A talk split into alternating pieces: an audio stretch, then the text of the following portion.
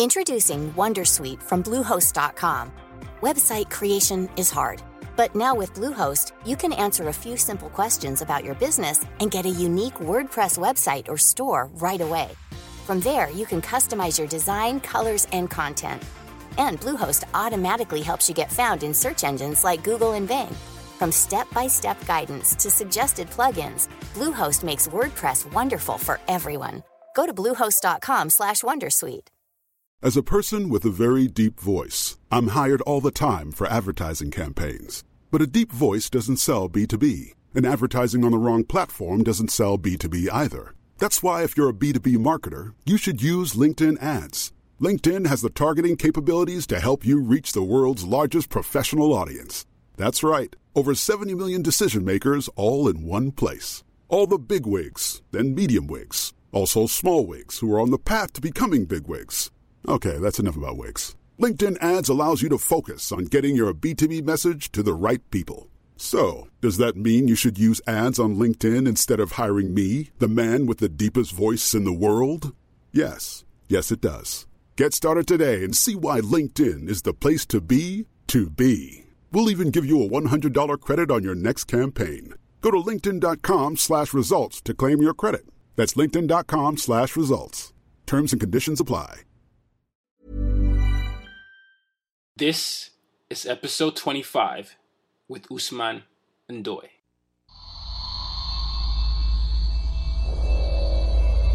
Welcome to the As Told by Nomads podcast, where you'll learn how nomads, third culture kids, entrepreneurs, and leaders all over the world embrace their global identity and use their difference to make a difference. And now, having lived on four different continents, here's your host, Tayo Rockson.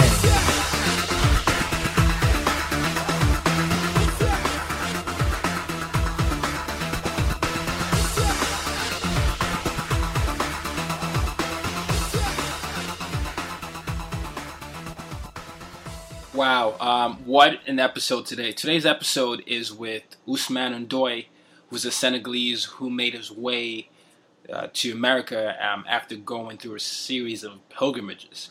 And um, in this first part, we discuss some of the his, some of his challenges growing up and how he overcame them, and how he sort of made his way across Africa right up right up until the point he was ready to go to America. That will be the second part. So please make sure you're you know you try and take as much as you can from him and i look forward to hearing your thoughts enjoy.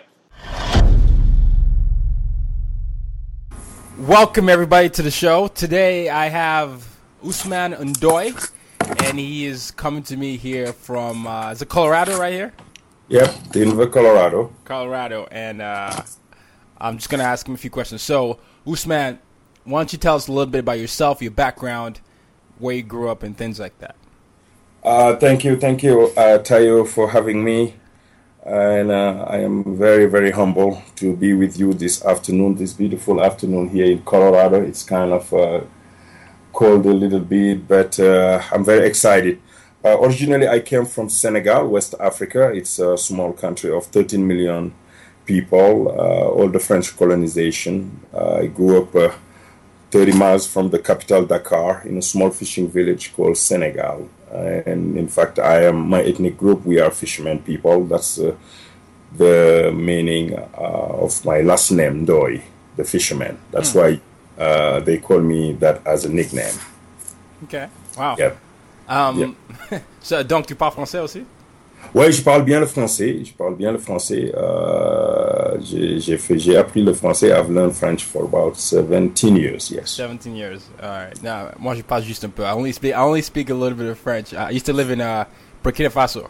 That's Ouagadougou. That's uh, Ouagadougou. That's uh, that's that's why that's why you are leading this movement called the the culture the oh. third uh, third culture kid because you know when you are a third culture kid you expect uh, the world should expect for you to speak many many language i'm very fluent in french i'm very fluent in english uh, i speak arabic uh, and uh, i used to be fluent in spanish as well uh, well, you know, I'm on my way out. Hopefully, I'll get there soon.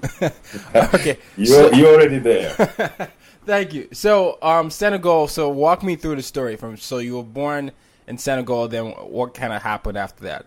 Um, yes, I was born in Senegal uh, in the late '60s. I am. Uh, I am now 47 years old, going to 48. But okay.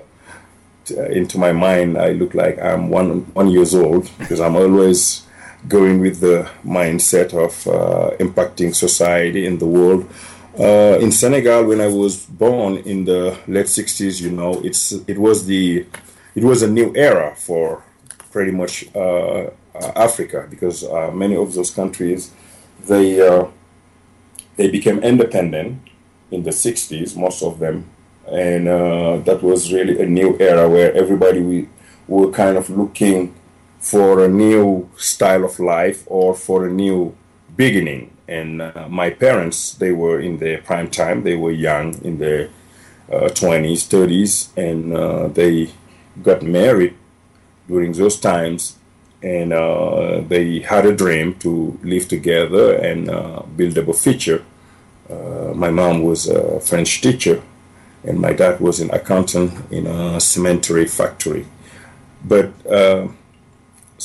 for some reasons, you know, coming out from some traditional culture and some, some modernized culture at the same time, uh, I think they they didn't last longer their relationship. So as soon as I was born, uh, they start having uh, issues, and uh, my dad, the easy way out was for him to check out uh, while my mom was pregnant with my younger sister and uh, he left and left a young woman with uh, one boy, myself, when I was one years old while she was pregnant. And when when he left, just think about it. Uh, back in those days, in the '60s, where you know most of the African countries they were kind of getting modernized, getting independence, and even in that village where we used to live, there was no that time. There was no running water. There was no really electricity. I remember those days uh, while growing up. And uh, my dad left.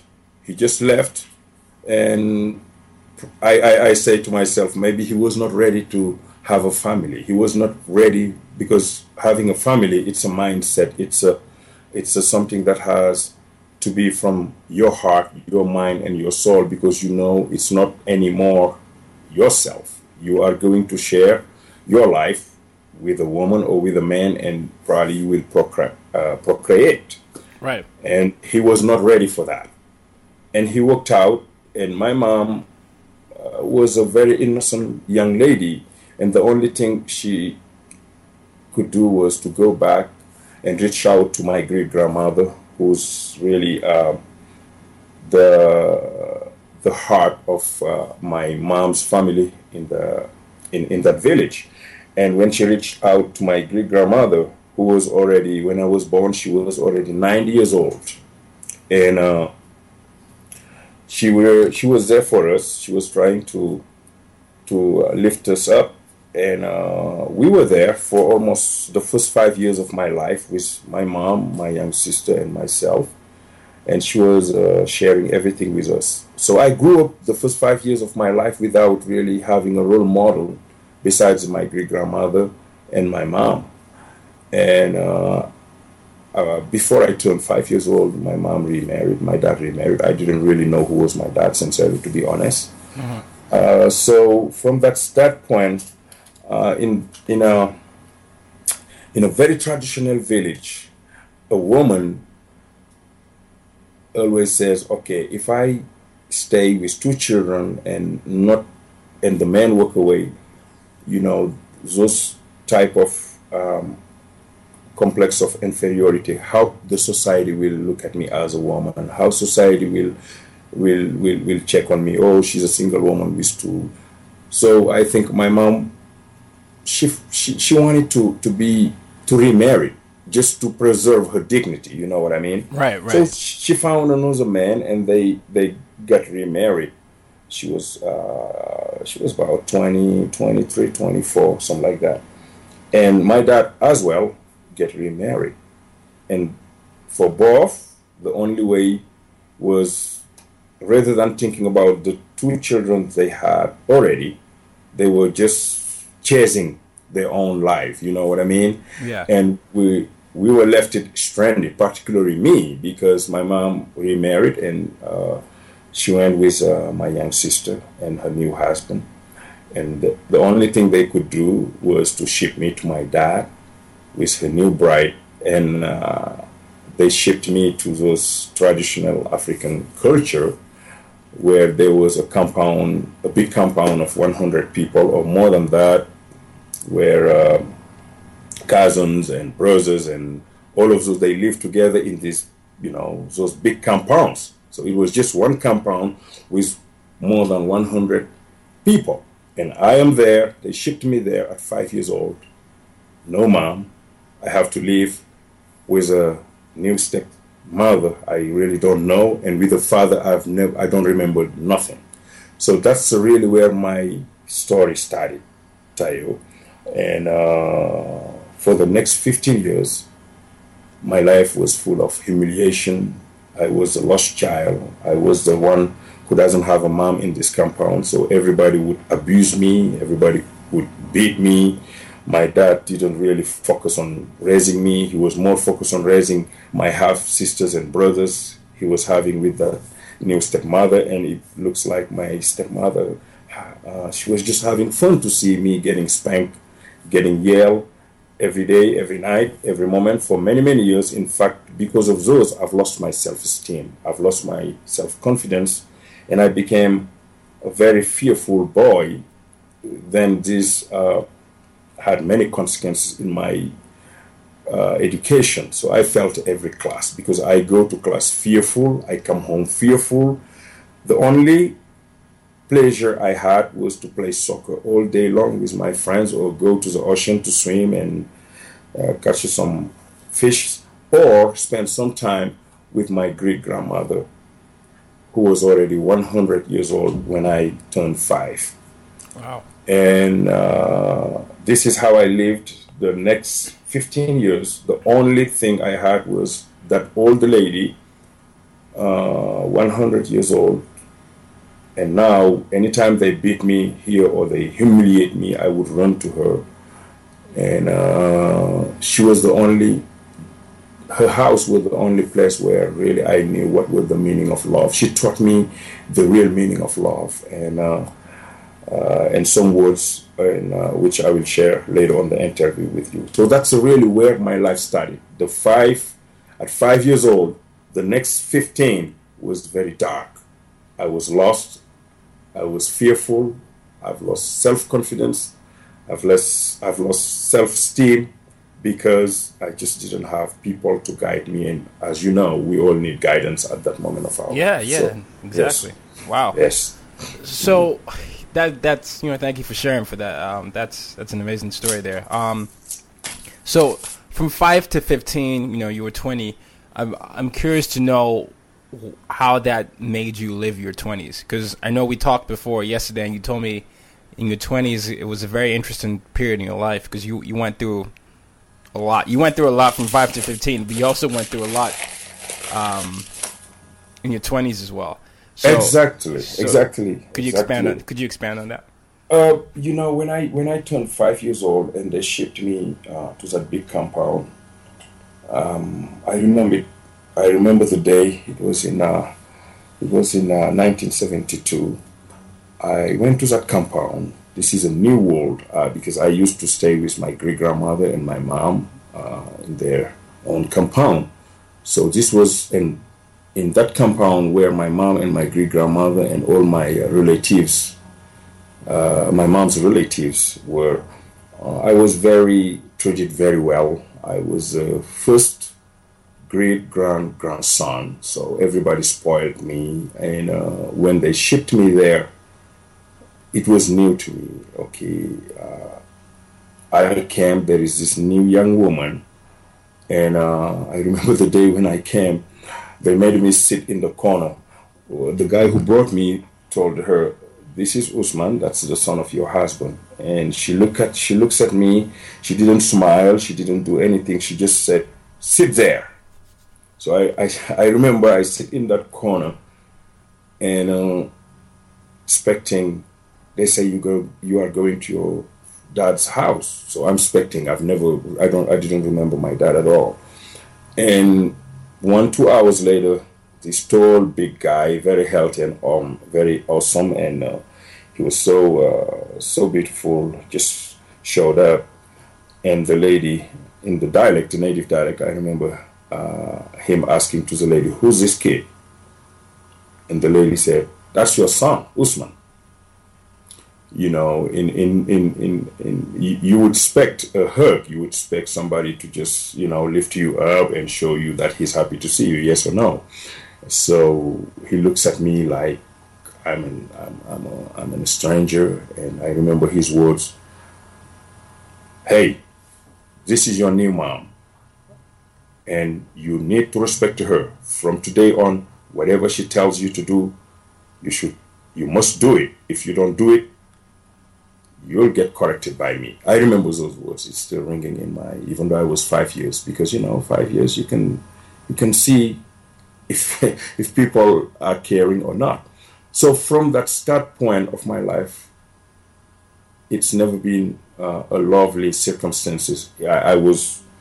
They made me do some some task that you know in African culture men shouldn't do. That's a task a woman should do, like you know cleaning staff or going to the market where uh, I would be, you know, staying online where with all the women trying to buy uh, stuff for my stepmother and, and, and people used to tease me for that. Man, you are a CC, you know, you do all the woman tasks. You are this. So um, I lived those dark moments losing my self-esteem because when my friends are playing soccer or hide and seek or you know men's game. I am always doing some task at that compound which i shouldn't do as a young man because it was not normal in that culture. Um, so i've lost my self-esteem doing those things or i would go out with my friends uh, either we'll go to the farm uh, to um, look for some mangoes or stuff. And you know as kid we would do some some stupid thing. But anytime I came home, the whole burden would be into me. Uh, my stepmother would say to my dad, You see, your son, he went to this farm, he did this, he did that. And it was just fun for her to do that, just to see me get spanked. And I couldn't defend myself because usually they used to, uh, they used to beat me nighttime when uh, everybody is in bed.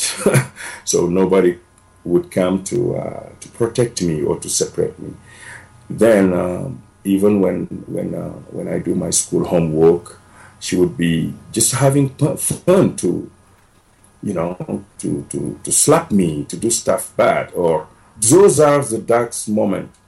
So this went in, let's say, from five, six, seven. Yes, I was a kid. I, I probably didn't really understand. And anytime I would run to my uh, great grandmother and complain about what was happening, she used to I used to come and complain and blame and whine. They do me this, they do me that. And when I run to my mom, she was more focused on her new husband to please a man and uh, all of those.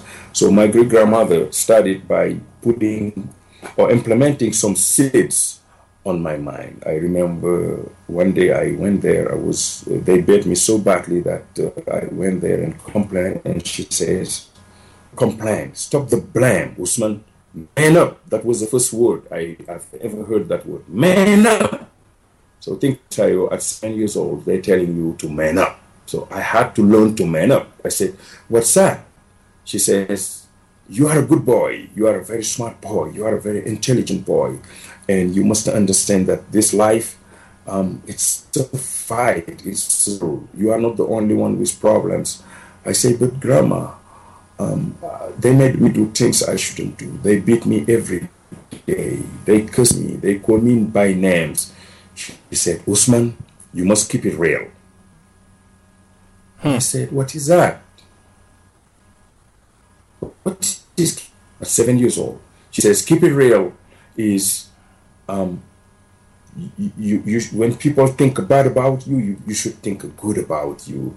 You should keep it real with God you could uh, you should keep it real with people with society I said, Grandma, how am I going to do that in a, in a compound where every day from sunset to sundown, somebody will find an excuse to beat me, to humiliate me, or to call me by name, or to call my mom by name. How am I going to keep it real?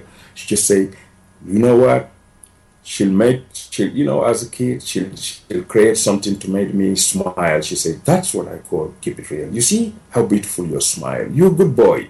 And she would give me some money and says, go and buy some candy and go back to Zakon. And I would cry again. Grandma, they're gonna beat me. But you gotta go. That's your dad's compound. I cannot do anything about it. You gotta go. A man needs to be raised by a man. And I know in my heart, when whenever time I go back, they will.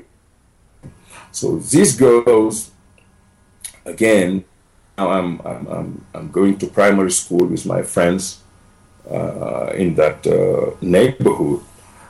I was not stupid. I was a, I was a very, you know, uh, smart kid. But you know how smart you are if you do not have guidance. It's very hard. So I would go to school with my friends without doing my school homeworks because nobody's helping me to do my homeworks. Or when they help me do my homeworks, it's more fear and spanking and, and, and stuff like that. So I, I don't have any focus on those uh, school homeworks. So I am failing every class year after year, year after year. I've never passed a class without failing one. That's how tough those moments were on me. And um, the only thing is when I, I was a genius of playing soccer. I was very good at playing soccer.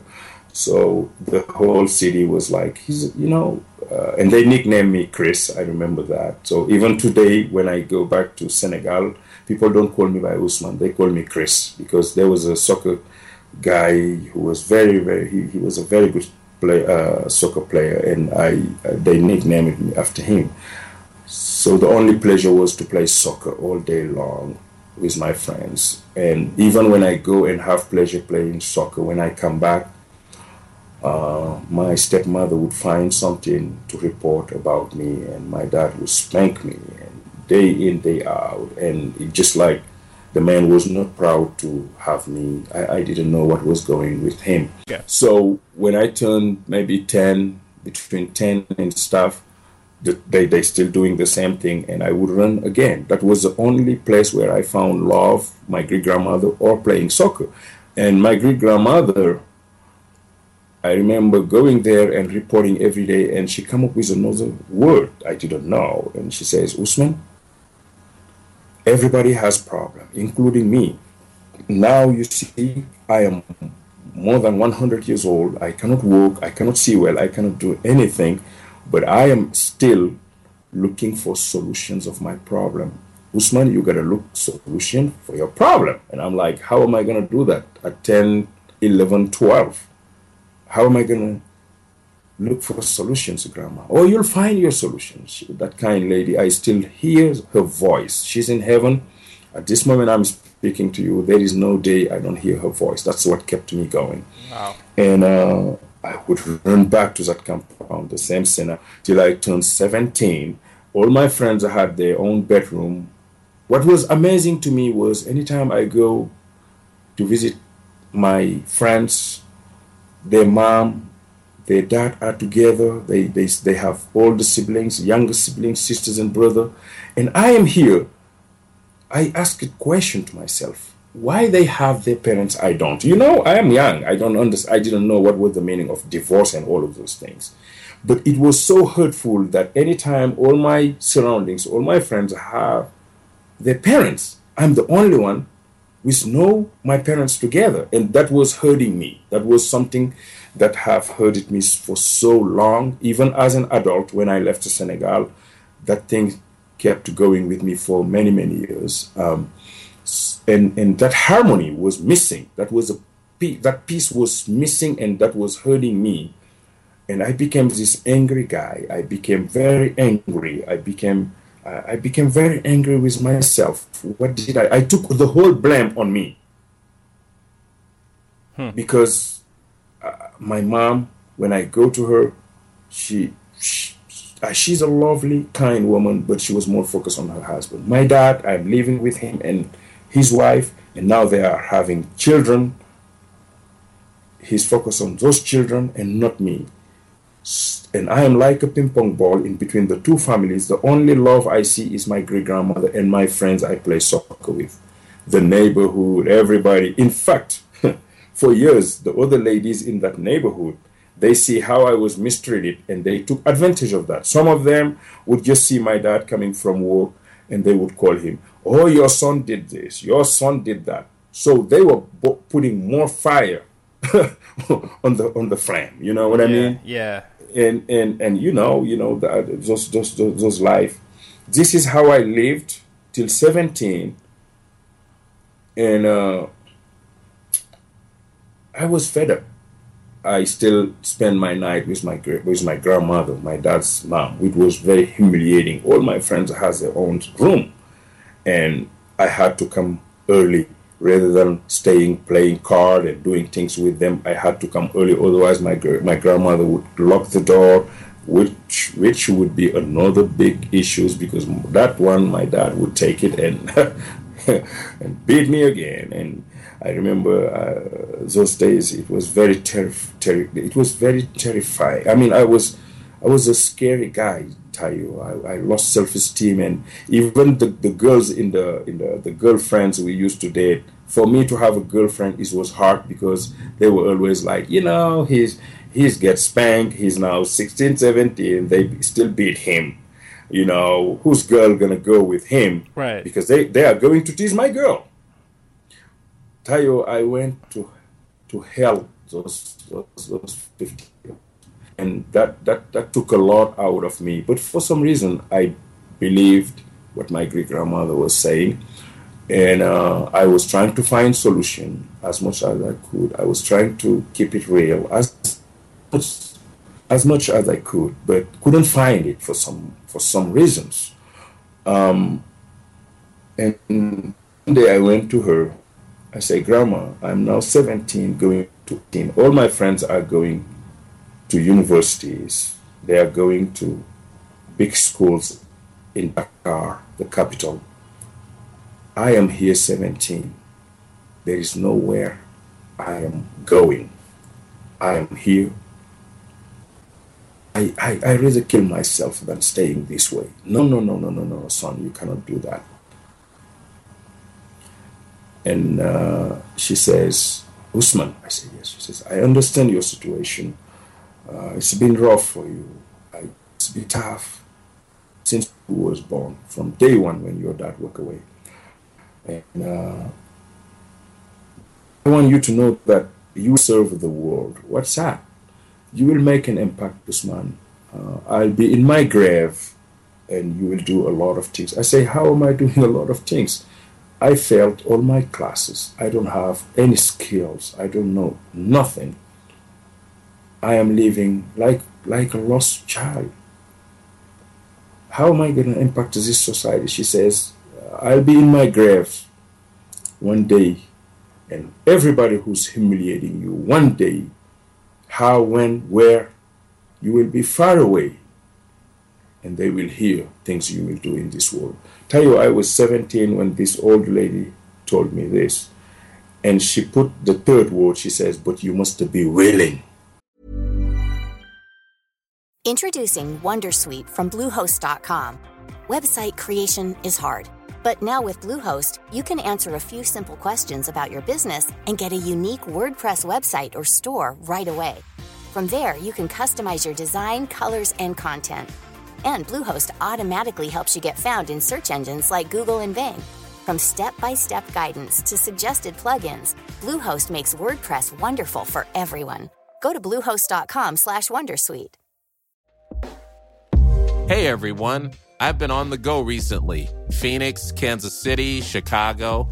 If you're like me and have a home but aren't always at home, you have an Airbnb. Hosting your home or a spare room is a very practical side hustle. If you live in a big game town, you can Airbnb your place for fans to stay in. Your home might be worth more than you think. Find out how much at airbnb.com/slash host. I say, What's that? She says, Till you are not willing to do what it takes, Usman, you will never make a difference in this world. Hmm. Once I get that word, I said to myself, and roughly that word was really drilled into me between 18 and 20. Then I start saying to myself, till you are not willing, you will die in this village. That sparkle, me saying to myself, talking to myself, Usman, you will be taking back your life one way or another. How, where, when, I don't know. But this is how the divine power works.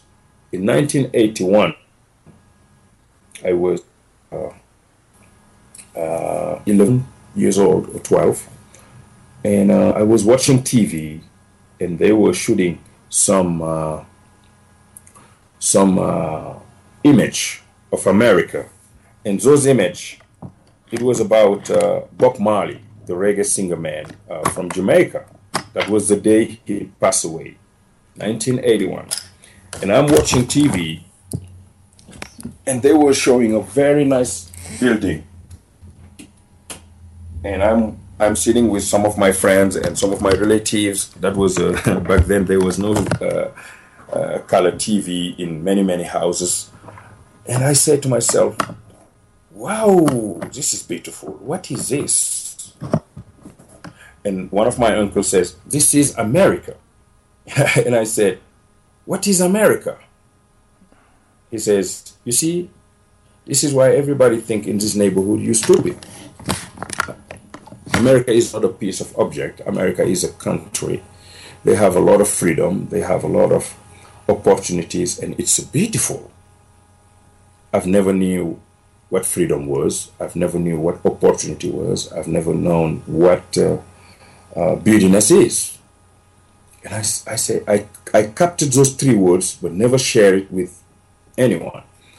Then when I turned 16, um, after playing soccer with my friends, I, I uh, he told me, hey, let's go to my brother and ask my big brother and ask for some money to buy a soccer ball. I said, okay, let's go. Then we went there and he was listening to some music, some type of music I've never heard about, never really.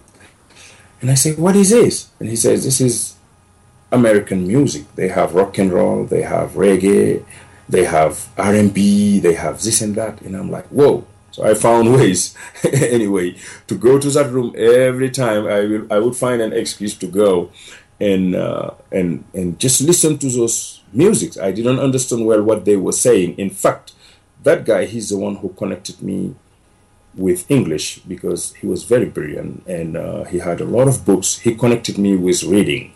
Then he started giving me books to read about the world, life, history, literature, biography. And uh, there was a, he's the first one who told me, You are a very smart kid. You should go to the American Culture Center at the embassy in Dakar and register and have a card then you can go every month and take some books. The next you know, Tayo, I did the, I did just that. And when I went to the American embassy and had this library card, every month I would be going there just to learn English mm. with my with the music. So through those books and music, before I left Senegal, I was very fluent in English. Wow. And uh, so at 20, when my great grandmother told me that willingness, that's when I said, I am willing to take back my life. And uh, I remember coming to one of my, uh, the, in that compound, they were sitting there play, play, playing card or something. Uh, I really don't remember. And I said, I want to go to the army.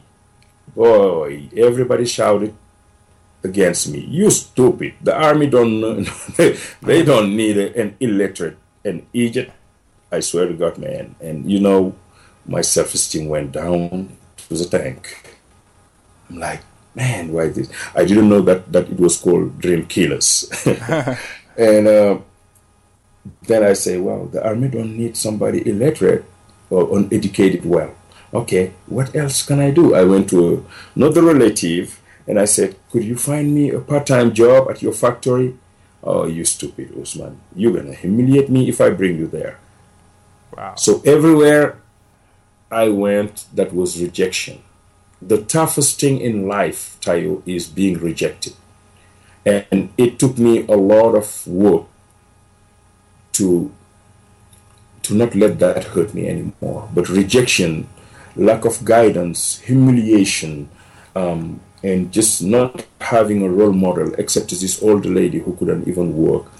Those took the 20 years of my life. The first 20 years of my life was full of humiliation, rejection, and all of those things. And uh, one day I was with one of my friends. We were walking nighttime. I used to walk with him. We used to walk all along for just, you know, lifting up each other. And one night I told him, you know, man, um, I have to leave this town, this village. Where are you going to go? I said, I don't know. Uh, it's too hard. It's too tough. You know, I, I, I, the only thing I do is play soccer, go to that ocean. All the guys now, they left, they are in nice schools. And man, I, get, I get, I have to leave this place. Otherwise, I would kill myself. I cannot take it anymore. And he says, Where are you going? I said, uh, I'm going to America. America? Where is America? I say, I don't know. How are you going to go there? I say, I don't know. But I'll find it. One way or another. Because they have a lot of freedom. they have a lot of opportunity. And it's beautiful there. How do you know that? I say, I don't know. I, am hiding my secrets. Right.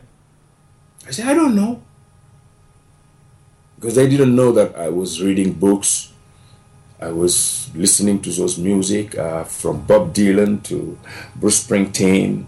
Uh, those were my hero back in those days. I, I would listen for hours and hours to uh, Mick Jagger, uh, uh, the police with Sting. Those were my heroes. I was listening, asking to myself, wow, who are these people? How did they make it? Oh my God. And, uh, you know, when I shared that with my friend, he really didn't want me to leave because he, we were very close. He says, "No, man, you just you are just 20. You know, don't do that." And back in those days, it's not like today where a lot of young Africans are trying to see the El Dorado, you know, crossing borders and countries or taking the boats. You know, you heard about those things. Back in those days, in the uh, late 80s, that was not really an uh, agenda in Africa for people living like that. Most of the people who were leaving, they leave for going to university in England or France or Germany, not just adventure. And uh, I'm the first one uh, of my generation who, at 21, I was so fed up and tired and all of those things. And one day, I went to my room, I grabbed a backpack, I put a two pairs of shirt, two pairs of jeans, and one book I had from that man called Le Chemin du Bonheur. Le Chemin du Bonheur, The Way of Happiness. And I said, I'm going to leave Senegal. I didn't have the skills, I didn't have the knowledge, I didn't have the experience, nothing. But I had faith, I had my dignity, and hope that one day I will take back my life. But I must be willing. The only person I said bye bye was my old great grandmother. She was now 115. And I came to her room that day and I kissed her and she says, Your body is very hard. What's going on? I say, Nothing, Grandma. I'm okay. You know, and I was sobbing. And uh, I was saying bye bye to the person I love the most in my entire life because she stayed in this world 20 more years to, to pull me out. And I left her and I went to, I took the train and uh, it's a very emotional to tell you, Tayo. Yeah, no. So it's, it's a very deep moment, brother. Yeah. And I and I left to Senegal. I was 21 years old, turning my back to my great grandmother forever. That's that's where it started, bro. Wow. Um, I feel very, very emotional about this. man, Usman, thank you so much. That was uh, that that that's quite the story there. Wow. Yeah, um, yeah, and I yeah, my life study there. Um, it made a big boom later years. Later, later, later years, people told me when they told my dad, he says, "I don't care. I don't care. I don't count on him, and he will never amount to thing."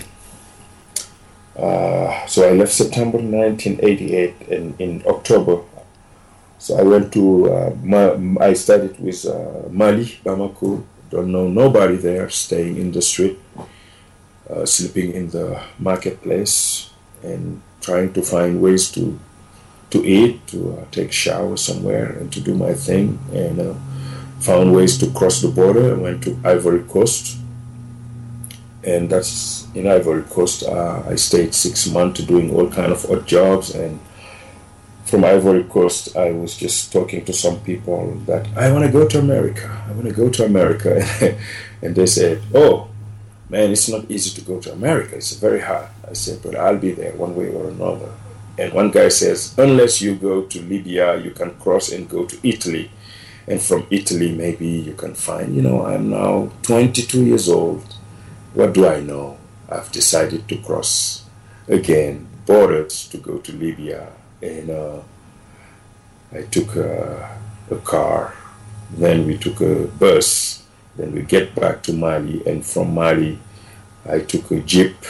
There was some guides, Tuaregs. We were paying them money to cross us the border between Mali and Algeria. So I get to Algeria one night in Tamanrasset. I remember the city town, and I said, I want to go to Libya. And they said, from Algeria to Libya, you cannot take a car. You have to cross the Sahara Desert by foot. And many people are dying doing that. But, brother, I was willing to do what it takes. So far, that's where the story began, brother.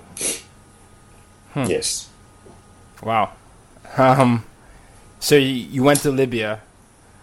Yes, I went to Libya um, uh, with some. We were a group of probably eighty people, and they say you cannot bring heavy stuff because the Sahara Desert is very heavy to, to cross it with stuff. So I took my blue backpack and still have my book and a gallon of water. I've never, the book is still in my library. While I'm speaking to you, it's over there. I'm seeing it. It's been with me more than 27 years, that book. And uh, we were crossing the border and we paid this guide. Uh, we, it was very hard, very, very, uh, something I've never ever experienced in my life those dunes, the mountains. It was so cold nighttime, so hot daytime, and uh, we were able, you know, to to walk the first day till probably 7 p.m. So we walked from, you know, uh, three in the morning till 7 p.m. and we we took rest. We slept. We ate some sardines and some bread we everyone have a small bottle of water and you sh- you should keep your water you know just one zip otherwise if the water is finished uh, you die because we were passing and seeing people dying and uh, stuff like that and a lot of uh, dead bodies and i say you know i will make it you know even though i was hydrated and tired the second day in fact that second day was really where the whole thing have changed because the while we were sleeping in the middle of the night, the Tuareg who was guiding us ran away and left us by ourselves. So we had two days now to walk. Didn't know wherever we turn around, it's only dunes and mountains. And the eagles waiting for us to die for them to eat, you know? Yeah. And uh, uh, it was, it was, it was, but what I've learned in, in, in, in that journey crossing the Sahara Desert was uh, strength, perseverance, team spirit. Because in the fourth day, there was two guys. They were about to die, and the whole group says, "Look, we have to abandon them. There's anything we can do." And me and three other guys, we said, no, we are not going to abandon anybody. Either we'll get to Libya together or we'll die. So the 74 of them left us back. We stayed with those two people. We shared this little water we had with them and the piece of bread we had till they were able to, you know, walk. We would walk one hour, then we'll stay, and for them to have some rest. And the third day, that's that's what we did. And uh, the fourth day, we woke up in the morning. You know, we had our our legs really swelling because it was very hot. I remember those days. It was swelling. Our feet, all of us, were swelling. We were hydrated. Now we had a little water left and a little uh, food. So we said, look, um, we just we are not going to have to eat in the morning. We are going to keep it till midday, and we eat. Then maybe we'll push till we see Libya or somewhere. So um, that's what we did. And uh, in the fourth day, we were able to join the other groups, but they were stopped by the border guards and they took their money, their stuff. And you know, what I've learned there is do not betray your friends. You know, um, do not turn your back to people who cares about you. I've learned to to keep love, to, to support people as much as I could. I've learned to love other people through that Sahara Desert. Besides being perseverant, team spirit, uh, going after what you want, and never give up, no matter how tough, no matter how the situation is. To this moment of my life, in fact, this morning, my wife was, we were talking, and my wife was telling me some kind of stuff. Why you don't do that? I say, honey, I'm not a give up guy. I just don't give up.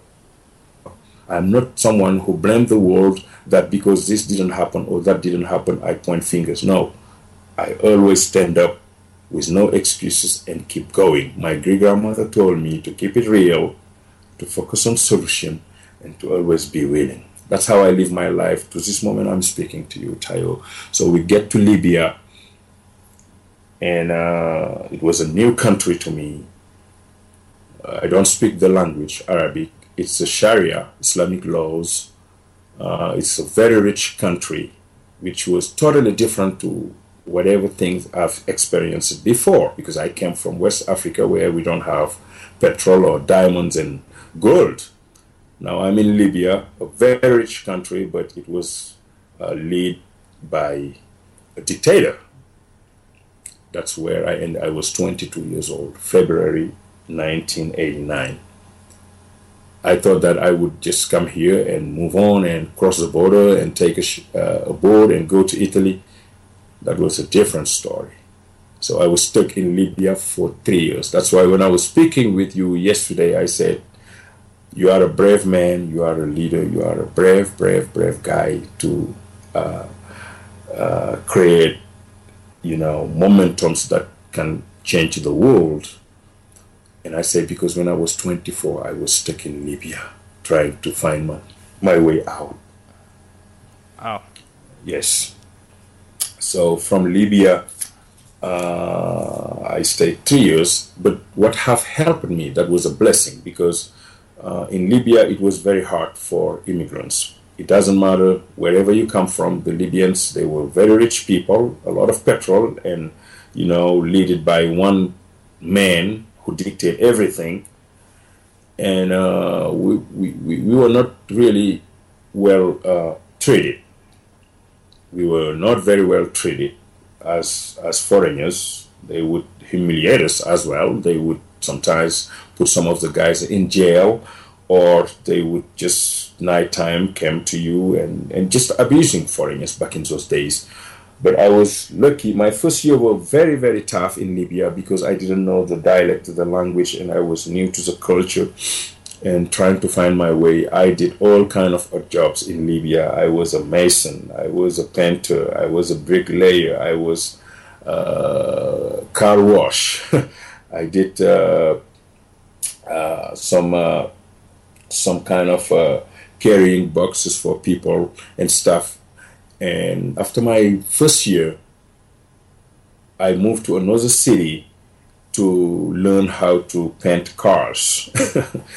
and uh, from there, I, I couldn't find a job.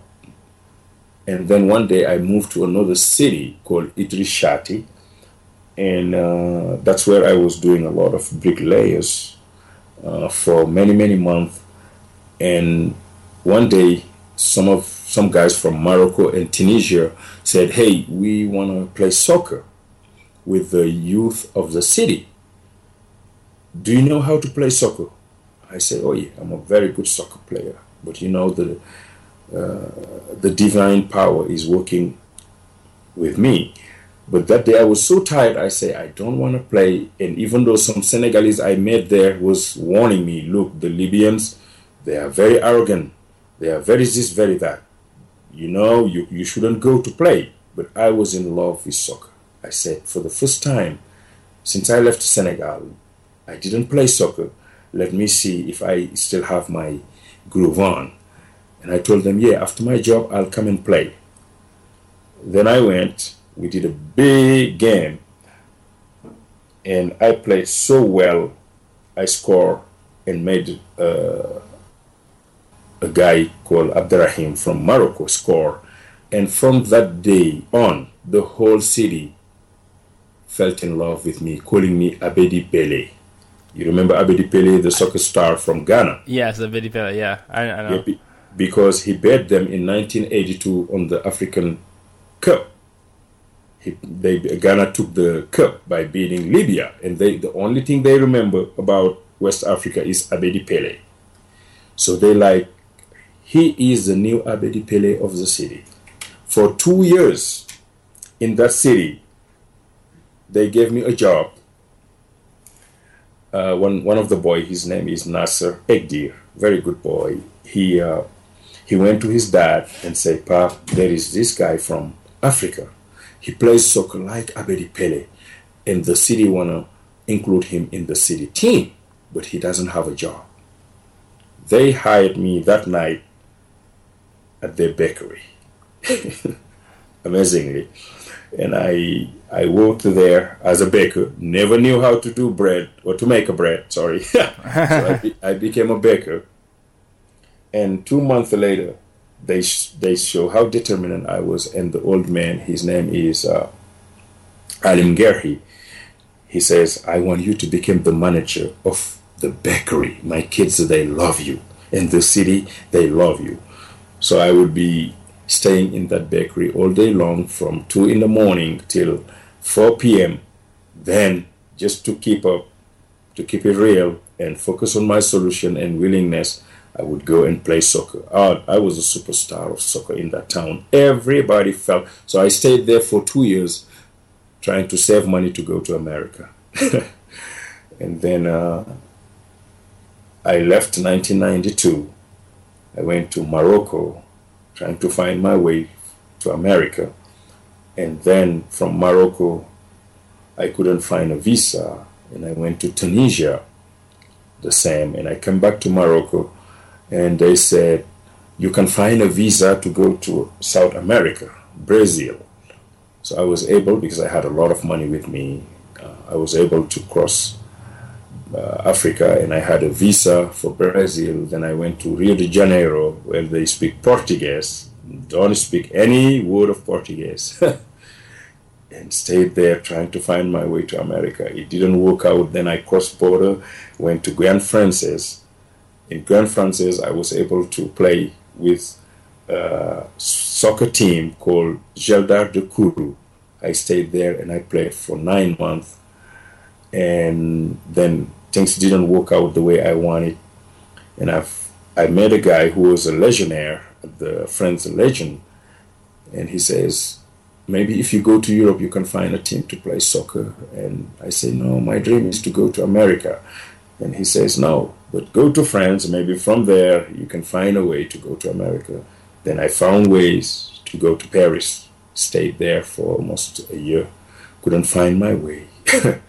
so then I came back to Africa, you know, started again from square zero, because one one guy said he would he's a relative of mine he promised that he would help me to come to america but he has his own plan to put me down then i came back to africa and they humiliate me there for many many many months then one night i took my backpack again and i went to gambia stayed in gambia for seven months looking for a way out to go to england or to america and then from Gambia, I went to Guinea-Bissau. Then uh, from Guinea-Bissau, uh, I found my way in Guinea-Conakry. Stayed there for two years doing my business, and it took ten years of my life as a third culture kid trying to find my way, learning, asking,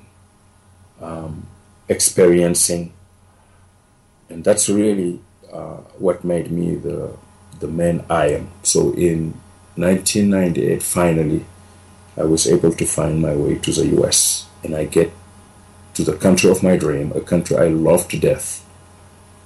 In August 1998, that's the first time I've seen the Statue of Liberty, and I said to myself, "This is a new chapter. This is a new beginning." I was 31 years old, and I said, I came to America to become part of America. I came to America to contribute. I came to America to make a difference in my life and into many other people's life. Till God made me meet you today. And America is another story. We can talk about it too. yes. No. So this would conclude part one of the interview. Stay tuned for part two of this conversation with Usman, where he discusses what happens when he came to America and where he is now. You've just been listening to the As Told by Nomads podcast. For more ways to use your difference to make a difference, as well as for show notes, head over to www.uydmag.com. Till next time, go out and make an impact in your world. I'm Andrea, founder of a boutique handbag brand, Andy, and this is why I switched to Shopify. I tried three other platforms prior to Shopify, and I remember my breaking point was when I would try to make one little change and my entire site would go down. With the drag and drop theme editor, we don't need to hire a developer to do any coding. Each theme is automatically optimized on mobile. It's incredible. Get a $1 per month trial period at shopify.com slash listen. Go to shopify.com slash listen to take your business to the next level today. Don't you love an extra $100 in your pocket? Have a TurboTax expert file your taxes for you by March 31st to get $100 back instantly. Because no matter what moves you made last year, TurboTax makes them count. That means getting $100 back and 100% accurate taxes only from Intuit TurboTax. Must file by 331. Credit only applicable to federal filing fees with TurboTax full service. Offer can be modified or terminated at any time.